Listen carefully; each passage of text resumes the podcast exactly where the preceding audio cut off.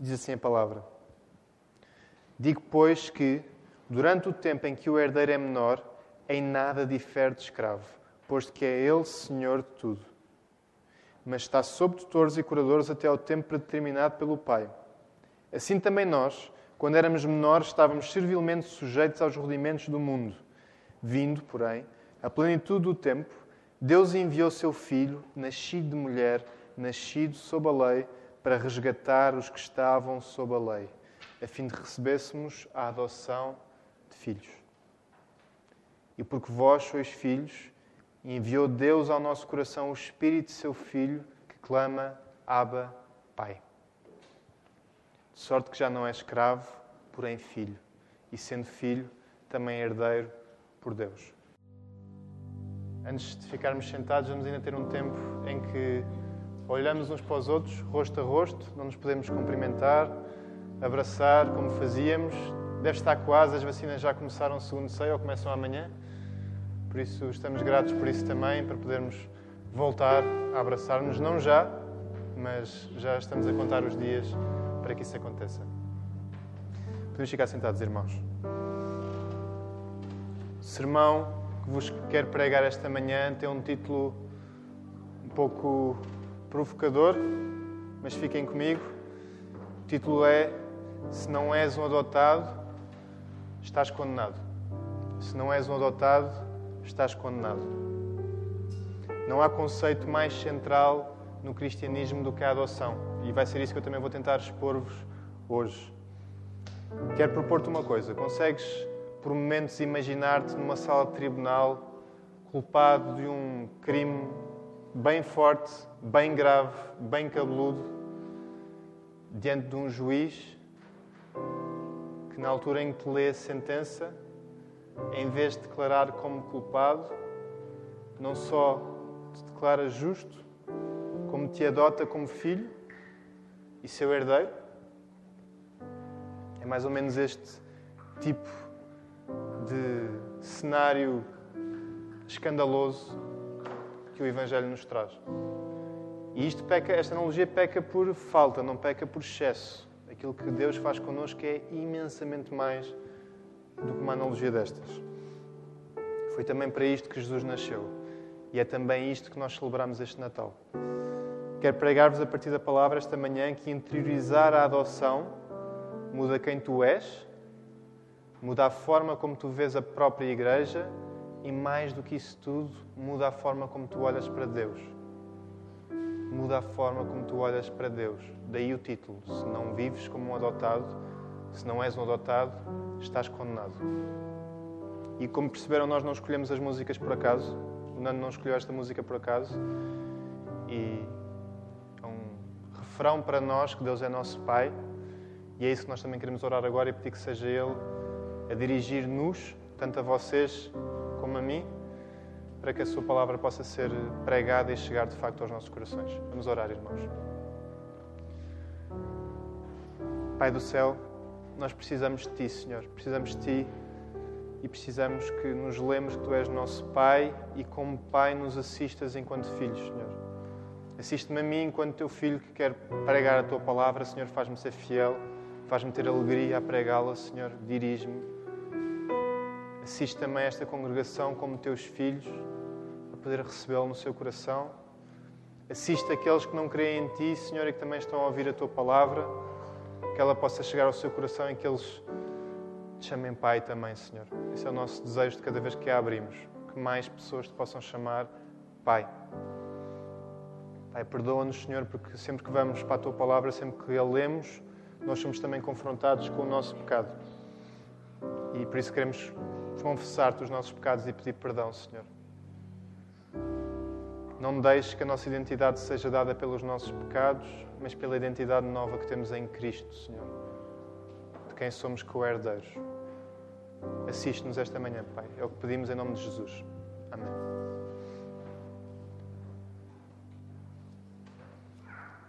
Vamos a isso então, queridos irmãos. Vou-vos pregar na carta aos Gálatas, mas não quero cair nela de paraquedas. Nós não estamos numa série de sermões nesta carta, por isso, principalmente para aqueles que não têm tanta familiaridade com, a, com, o texto bíblico e com a carta aos Gálatas em particular, eu quero fazer assim um sobrevoar rápido pela carta para que possamos não cair na, na passagem de hoje de paraquedas. Por isso, em primeiro lugar, como sabem, esta carta é escrita por Paulo. Paulo era um judeu zeloso, fariseu dos fariseus, o mais legalista que vocês possam encontrar, que foi alcançado por Jesus e desse legalismo passou, passou desse judaísmo todo, passou, passou para ser aquele apóstolo que estava especialmente destacado para pregar aos gentios, chamado o apóstolo dos gentios. Sabemos também que Paulo ia sempre primeiro às sinagogas, sem dúvida, porque Deus veio primeiro para os judeus, mas Paulo, o legalista, foi especialmente destacado para pregar aos gentios. Paulo escreve então a esta igreja na Galácia, Galácia, Turquia, mais ou menos, hoje em dia. Acredita-se que esta foi, aliás, a primeira carta que Paulo escreveu, cronologicamente, daquelas que estão no cânon. E escreve uma igreja que está com alguns problemas, como a igreja que é, problemas tem também. E problemas eram, eram estes. Preparem-se para folhear, vou-vos pedir mesmo para abrir em Gálatas 1. Vamos, não, não vou ler muitas passagens, vou só ficar pelos títulos a bolso também para podermos dedicar-nos à passagem de hoje. Mas queria chamar a vossa atenção para este grande problema que a Igreja da Galácia estava a passar. Este problema tinha a ver com um novo Evangelho que estava a começar a ser pregado. Tanto que uma das frases conhecidas de Paulo nesta carta é: Estou perplexo por vocês terem afastado do Evangelho que eu vos preguei. E se forem aí, logo no capítulo 1, vão ver que Paulo vai dizer que uh, qualquer outra pessoa ou se mesmo eles, ou se um anjo viesse pregar um evangelho diferente daquele que ele pregou, que seja anátema. E este falso evangelho não tinha tanto a ver com uma substituição do evangelho, ou seja, não era uma coisa, não era deixar de pregar Jesus, mas tinha mais a ver com um acrescento. Com Jesus e Jesus salva, mas Jesus e. Para vos mostrar isto, olhem aí no versículo 8 e 9, como eu já vos citei. Diz: Mas ainda que nós mesmos, ou um anjo vindo do céu, vos pregue evangelho que vá além do que vos temos pregado, seja anátema.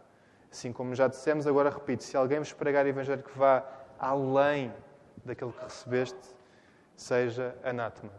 O problema não está em não pregar Jesus. O problema está em pregar Jesus e Jesus mas. E este mas tinha a ver com toda a lei, que é o que depois vai ser eh, descascado ao longo do Evangelho, a lei, tudo, tudo o que eram as obras, as práticas rituais que, que, que os judeus eram chamados a fazer.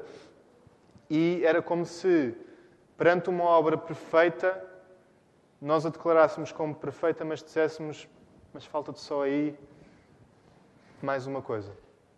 É perfeito, mas se fizesses mais isto, então aí é que ficava mesmo perfeito. Na prática, com cheio de boas intenções, e é também isto que nós, numa cultura como a nossa, uh, temos que também ter noção que nós também caímos neste, neste pecado, é olhar para as nossas obras como algo que é acrescentado ao que Jesus fez na nossa salvação. Não é, queridos irmãos. Nós fazemos porque Jesus fez, não fazemos para ganhar nada de Deus. É como a macieira que dá maçãs porque é macieira e não se torna macieira quando dá maçãs. Jesus fez-nos a macieira. Jesus é quem nos compra a salvação. Jesus fez o trabalho perfeito. Tudo o que for acrescentado, tudo o que vá além disso, anátema. Palavra bem forte, quer dizer maldição. Se forem aí ao resto da carta, começam a perceber que isto é uma tradução para dois públicos-alvos. Esta questão de ir além da, da, do Evangelho da Salvação de Jesus Cristo. Tinha uma tradução para os judeus, a quem Paulo fazia sempre questão de pregar primeiro, como já vos disse, levando-os a não ter no Evangelho a salvação que ele dá. Pelo contrário, levava-os a crer que as suas práticas e hábitos rituais já conhecidos faziam parte dessa salvação. Mas também para os gentios, a quem Paulo se dirige principalmente nesta carta. Tradução prática para eles que, ao ouvir eram colocados diante de uma imensa lista de coisas que tinham de fazer para então terem, tomarem posse dessas boas novas. Para os judeus, este apego à lei prendia-os ao passado, se vocês quiserem. Para os gentios, barrava o futuro que eles podiam ter. Os judeus aos gentios, passado ao futuro, estavam todos secos de esperança, porque não havia esperança, não havia evangelho a ser pregado neste pressuposto. Capítulo 3, folheiem aí também. Antes disso, só fazer uma nota telegráfica. Capítulo 2, para vocês perceberem como esta tentação era tão forte para os judeus, nós provavelmente não a sentimos tanto hoje em dia. Quem é que é repreendido no capítulo 3? Podem dizer, se souberem. O apóstolo Pedro. Próprio apóstolo Pedro vai ser repreendido por Paulo, porque já estava a cair nesta tentação também, de Jesus e. Não era brincadeira, era mesmo uma coisa bem séria. Chegamos então ao capítulo 3, em que, à luz deste contraste, é feita uma analogia com Abraão para enfatizar que a salvação é pela fé e não pelo que nós fazemos. A lei, o que nós fazemos, é apresentada então como um aio, um aio que nos conduz a Jesus. Para terem uma tradução mais nos nossos, nos nossos tempos, é como se a lei fosse o raio-x que nos mostra que temos um osso partido, mas abrisse só o caminho para os médicos o curarem. A lei mostra o nosso pecado, a nossa incapacidade total de cumprir a lei, porque só pode ser salvo quem cumprir à risca tudo o que a lei diz, e ninguém é capaz disso. Mas aponta para Cristo, que é capaz de nos salvar. A lei não serve para justificar, mas para apontar para quem justifica, Jesus. E chegamos então aos últimos versículos do capítulo 3, que servem de passo em desmarcação para a passagem de hoje. E quero ler convosco isto, só antes de aterrar então na passagem de hoje capítulo 3, dos versículos 26 ao 29. Diz assim a palavra: Pois todos vós sois filhos de Deus mediante a fé em Cristo Jesus, porque todos, quando fostes batizados em Cristo, de Cristo vos revestistes. De Sarte, não pode haver judeu, nem grego, nem escravo, nem liberto, nem homem, nem mulher, porque todos vós sois um em Cristo Jesus. E se sois de Cristo, também sois descendentes de Abraão e herdeiros segundo a promessa. Percebam o que está a ser construído aqui na carta de Paulo. Paulo começou a falar do Evangelho de Cristo e começou a descascar o que é que a lei servia então para fazer, para apontar para Jesus. Chega a Jesus, chega à justificação por Jesus, justificação pela fé, fala do exemplo de Abraão. Vai explicar que Abraão foi justificado pela fé, não por aquilo que fez começa a crescer, a crescer, a crescer. Chega aqui a esta parte do versículo 26, eh, em que já começamos a ser chamados filhos de Deus mediante a fé, a atar tudo aquilo que foi dito, e vai então chegar ao grande clímax, que é o capítulo 4 que nós lemos hoje, em que vai rematar com este conceito da adoção, que é onde nós queremos mesmo ficar hoje. E querido irmão, querida irmã, não tenho como num sermão fazer justiça total a este conceito da adoção. Livros e livros foram escritos sobre o assunto da adoção bíblica. Mas quero provocar-te biblicamente e dizer que se a adoção não é uma coisa preciosa para ti, quando tu pensas na tua relação com Deus, então estás mesmo a viver como um condenado. Se a adoção não é preciosa para ti quando tu pensas em ti e em Deus, estás condenado. Estás a viver como um condenado. Não estou, não estou a dispensar condenações a ninguém. Não é o meu objetivo esta manhã, não é o meu lugar. Mas estou simplesmente a dizer que nós podemos ser cristãos, nós podemos ser salvos e estar a viver como se condenados fôssemos. É possível também. E se acham que estou a exagerar, vou citar só quatro senhores que eventualmente podem conhecer para perceberem como a adoção não é, não é uma coisa que eu estou a estender hoje porque estou a pregar sobre a adoção, então tenho que vender como se isto fosse a última Coca-Cola do deserto. Só citar quatro senhores. J. Packer resume o Evangelho em três palavras: adoção pela propiciação. Muitos têm resumido a teologia da salvação de João Calvino como o Evangelho da adoção.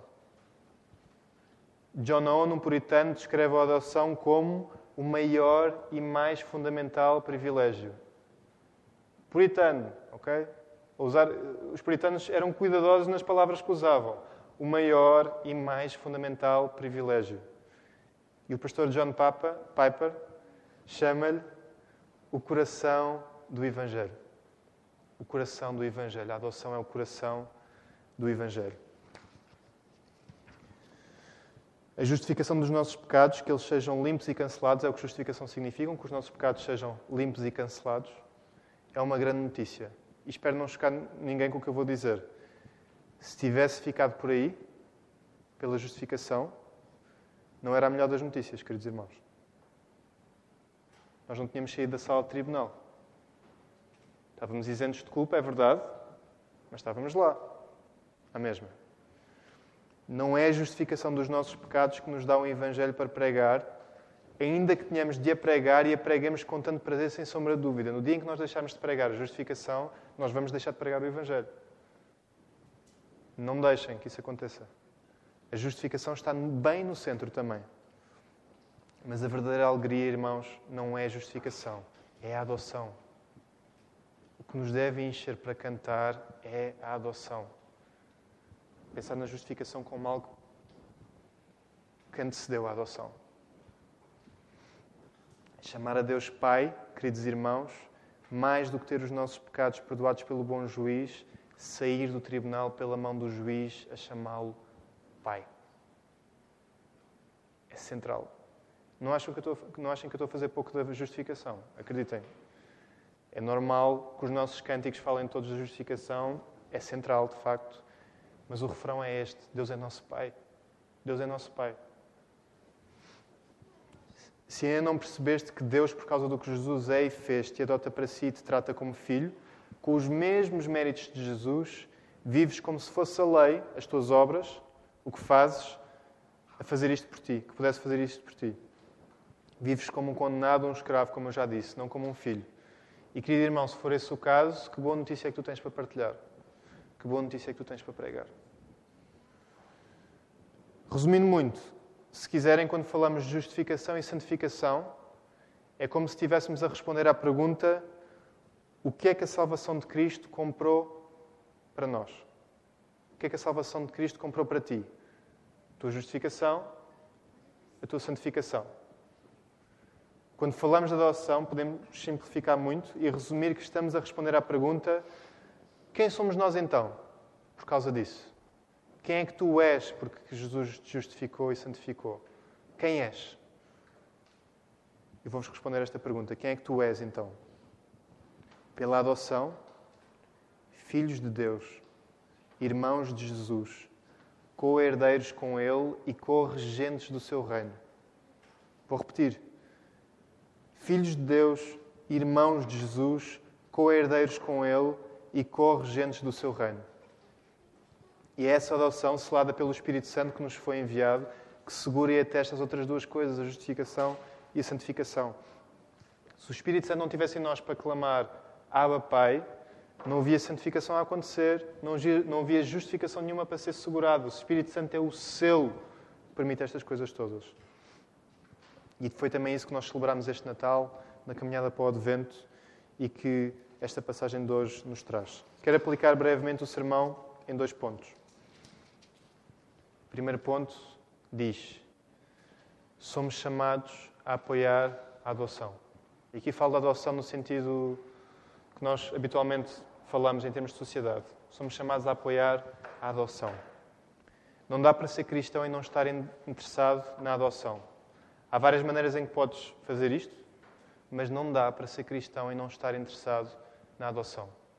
Primeira delas, estão-me a ver onde é que eu vou, não é? Orar por isso. Não quero carregar na culpa de ninguém, isto é um sermão de encorajamento. Mas costumas orar por isto? Para que mais crianças sejam adotadas? Para que mais famílias adotem? Para que as famílias que adotaram se possam sentir apoiadas, encorajadas, adotadas por Deus? Costumas orar por isto? Ou só quando toca muito próximo? Se és cristão, isto é o centro do teu Evangelho. A adoção. Isso é uma forma bem direta de poderes viver esse centro também. Outra, estar a par do que se passa no nosso país e no mundo. Vou-vos dar só alguns dados de Portugal, Para ter uma noção da dimensão, não sei se, qual é, que é a vossa ideia em relação à adoção de Portugal, se é muito, se é pouco, vou-vos dar aqui alguns dados. Nos últimos quatro anos, e aqui estou a excluir 2020, estou só de 2019 para trás, foram adotadas 935 crianças. 935. 935. São cerca de 230 por ano. Em 2019 foram acompanhados 418 processos de adoção, não é concluídos, eh, eh, processos que começaram, e representou mais 52 que o ano anterior, ou seja, mais pessoas a começar processos de adoção. No entanto, foram adotadas menos 41 crianças. 2019, mais pedidos a entrar, menos pedidos a serem concluídos ou, ou que enfrentaram algum problema. Um dos principais entraves apontado é o consentimento dos pais biológicos. Não sei se têm noção que isto acontece muito. O consentimento dos pais biológicos é um grande entrave para que os processos sejam concluídos e cheguem a um bom porto. Em média, os números dizem que há sete vezes mais famílias a adotar do que crianças para a adoção.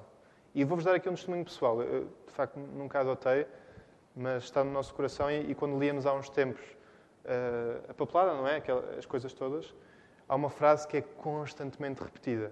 Constantemente repetida. É como na máquina de lavar quando diz que não podemos pôr lá o gato.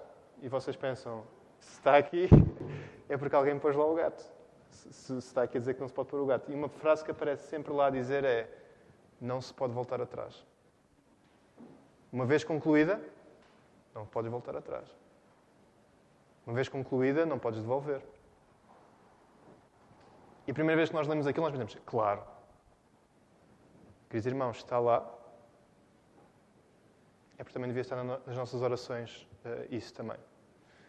Porque isso é o nosso Evangelho. Deus não nos devolve. Deus não nos devolve. Os processos são longos, árduos e muitas vezes cerca de 10% terminam sem sucesso. Aqui, quando eu digo terminam sem sucesso, não estou a falar de devolver, porque isso, como eu vos disse, não existe, não é permitido. Okay? Não há devoluções. Uma vez uma adoção concluída, é filho. É filho, filho para sempre. Como eu sou filho dos meus pais. Estou a falar de processos que estão, uh, uh, já estão as crianças indicadas aos pais, mas que por alguma razão é, é, é interrompido. É fácil olhar, julgar, mas somos chamados a estar e a apoiar estas famílias, a encorajar outros a fazê-lo, eventualmente até vocês. E lembrem-se da regra: nós não queremos fazer nada que Deus não nos chama a fazer, mas se Deus nos chama a fazer e nós não estamos a fazer, também não queremos estar nessa posição. Isto deve ser uma alegria, não deve ser uma culpa. Eu não quero encher de culpa alguém para ir adotar. Eu quero encher-vos de alegria da adoção que Deus vos faz para poderem apoiar a adoção. A Igreja é chamada a reconhecer isso e a apoiar as famílias nestes campos, respeitando a liberdade e a responsabilidade de cada um, mas estando presente. Liberdade, responsabilidade de cada família, mas estando presente. Mas mais que isso, a Igreja é chamada a celebrar e incentivar a adoção com o mesmo fervor, o mesmo vigor, a mesma alegria que celebra a natalidade. Percebem a ideia? Quando um filho nasce e um filho é adotado, a alegria tem que ser proporcional. Porque isso é o nosso Evangelho. Nenhum de vocês que está aqui, que chama a Deus Pai, é filho natural de Deus. Vocês nasceram inimigos de Deus. Se ninguém vos disse isto, vocês nasceram inimigos de Deus. Deus adotou-vos. Vocês são tão filhos como o filho natural que é Jesus. Filhos. Por isso, o nosso Evangelho tem que ser traduzido também na maneira como vivemos isto enquanto igreja. Deixem-me citar um querido irmão. A Igreja deve compreender a sua identidade enquanto adotada e a sua responsabilidade enquanto adotante. Repetir. A Igreja deve compreender a sua identidade enquanto adotada e a sua responsabilidade enquanto adotante. Último ponto. Somos chamados a viver a adoção. Porque és filho, chamas a Deus Pai. Não foi chamar a Deus Pai que magicamente te tornou filho. Iniciativa de Deus como um filho adotado, não, não escolhe os seus pais. Escolhe, percebe o que eu quero dizer? Não, não, é a iniciativa dos pais que o vão adotar. E é nesse sentido que nós temos que viver isto bem perto do nosso coração. Somos tornados filhos, verdadeiramente filhos e em nada menores do que os filhos naturais. Por isso chamamos a Deus Pai, em nada menos Pai que o é para os filhos naturais. E não podemos sair perto destes pais. Usando uma analogia, sabem que uma das bênçãos que este ano trouxe, e estou mesmo a usar estas palavras, uma das bênçãos que 2020 trouxe, para crentes e não crentes, é mostrar a secura que a nossa vida de facto tem e a fragilidade dela e a levar-nos a aproximar de onde nós nunca devíamos ter saído. Aqueles que têm fé, provavelmente, não sei como é que foi a vossa experiência, posso, há experiências diferentes, há espaço para várias reações, mas quando a coisa aperta, nós aproximamos mais de Deus. Quando está frio em casa, nós ligamos o aquecedor. Aqueles que têm lareira acendem a lareira, aproximam-se do fogo, vão aquecer as mãos lá. Quando as condições ficam apertadas na nossa vida, nós aproximamos de Deus e aí lembramos que é importante chamar-lhe Pai. Importante chamar-lhe Pai não é para ganhar nada. É importante chamar-lhe Pai, é importante que Deus seja nosso Pai, que não seja só um juiz. É essa também a história do filho pródigo, que podem ler em Lucas 15. Sabem, como o pastor Tiago pregou, quando o filho pródigo estava com fome, ele foi comer as alfarrobas dos porcos. Quando ele estava desesperado e esfomeado, ele voltou para o seu pai. Ele voltou para casa. Nunca é bom sair perto de Deus. E qualquer coisa ou qualquer área da nossa vida que nos pode levar a crer que é uma boa ideia sair do pé de Deus deve ser mesmo vigiada. E, queridos irmãos, eu não sei bem como é que foi o vosso Natal. Eu também não quero ignorar que estou a pregar este sermão a seguir ao dia de Natal, de um ano diferente, e que quando falo de família, quando falo de pais, quando falo de filhos, seja Natal ou não, há sempre aqui vários ingredientes a funcionar na vossa cabeça, dependendo da experiência pessoal que têm. Às vezes o Natal, que é uma altura que nós, para alguns é tão alegre, para outros tão triste. Há muitos ingredientes. Sei que muitos de vocês já sofreram nas mãos das vossas famílias e até dos vossos pais. Sei que muitos de vocês têm muitos motivos a agradecer da vossa família e muitas alegrias também para partilhar. Mas venhas tu de uma família destruída ou de uma família que é bênção, a igreja vai ser família para ti. A igreja é família para ti porque Jesus nasceu. Sabem que é isso que está em causa nesta passagem, para vocês verem como isto está tudo atado. Vou só ir ao versículo 4 do capítulo 2, em que Paulo está a expor este falso evangelho, o Jesus Cristo, e, e no versículo 4 ele chama assim essas pessoas. E isto por causa dos falsos irmãos. Falsos irmãos. É este o vocabulário. Quando nós chamamos irmão, irmã, eu sei que às vezes torna-se interjeição. Irmão, irmã, Estamos a falar mesmo de família. Eu falava disto com, com, com o meu pai neste Natal. Uh, de, de, que ele falava sobre a maneira como eu vivo a igreja, de uma maneira muito intensa. Uh, e eu explicava-lhe: igreja não é, não é o que eu faço ao domingo. Igreja não funciona contra a minha família. Claro que não. Mas igreja é 24 horas por dia. Igreja é a minha família. São os meus irmãos. São os filhos do mesmo pai que eu. É a minha família tenhas tido um pai que só te trouxe alegrias ou um pai que só te trouxe tristezas ou traz, que pode estar a uh, jogar no teu coração quando eu estou a pregar uma mensagem como estas, eu quero que te lembres que Deus é um pai melhor do que qualquer pai que tu possas ter, por muito que o teu pai seja espetacular e que não te falha. Ele não te vai abandonar. Por isso é que nós que somos pais, tenho, temos alguns aqui, devemos sentir este peso, esta alegria de poder modelar este Pai que Deus é, sem tentar ser este Pai que Deus é. Percebem a ideia? Nós modelamos, imitamos, mas nós não temos como substituir Deus. Eu quero ser pai para os meus filhos para que eles amem mais o pai que Deus é. Quero que eles me amem como pai, mas que em último grau eles percebam que eu sou completamente pecador e que o pai melhor é Deus. Ao mesmo tempo, eu não quero ser um pai mau para eles que deturpa a imagem que, que eles possam ter do Pai, que é Deus. Mas tudo tem que ser atado com o facto de Deus ser Pai e não nos abandonar. Deus não nos vai abandonar nunca. E se não crês em Deus, se não chamas a Deus Pai, estás aqui esta manhã ou nos estás a ouvir, pede a Deus que te adote como filho. Chama a Deus Pai, porque Ele não te vai abandonar. Ele não te abandona. Nunca mais. Nunca mais. que esse Pai que nos adotou como filhos e está pronto a receber aqueles que ainda não o chamam Abba Pai, nos possa guardar e possa atar estas coisas todas no nosso coração. Vamos orar, irmãos. Pai do céu, tu és nosso Pai. És um bom Pai, Senhor. E nós somos teus filhos e isso é a nossa maior identidade, é ser teus filhos, mais do que qualquer coisa, mais do que maridos, pais, trabalhadores, o que quer que seja, pecadores. Nós, em primeiro lugar, somos teus filhos. Isso é a identidade que tu compraste para nós. Pai do céu, eu quero te pedir que a adoção possa estar bem junto ao nosso coração, não como uma coisa que nos deixa culpados, mas como uma coisa que nos enche de alegria, Senhor. Alegria que se traduz a outros também, que nós possamos desejar essa adoção para todo o mundo, Senhor. Que o Evangelho possa ser proclamado, Senhor, pelo mundo fora, que possas continuar a levantar pessoas para o fazer e que mais pessoas possam ser chamadas por Ti. Chamar-te Pai.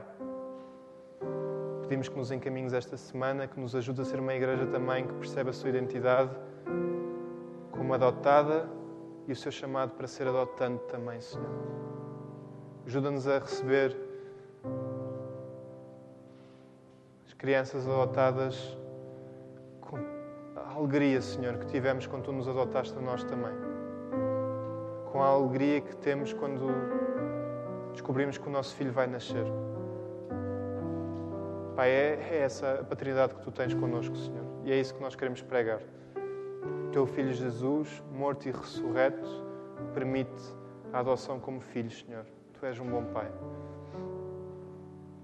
Que a graça de Deus Pai vos proteja e vos guarde durante esta semana.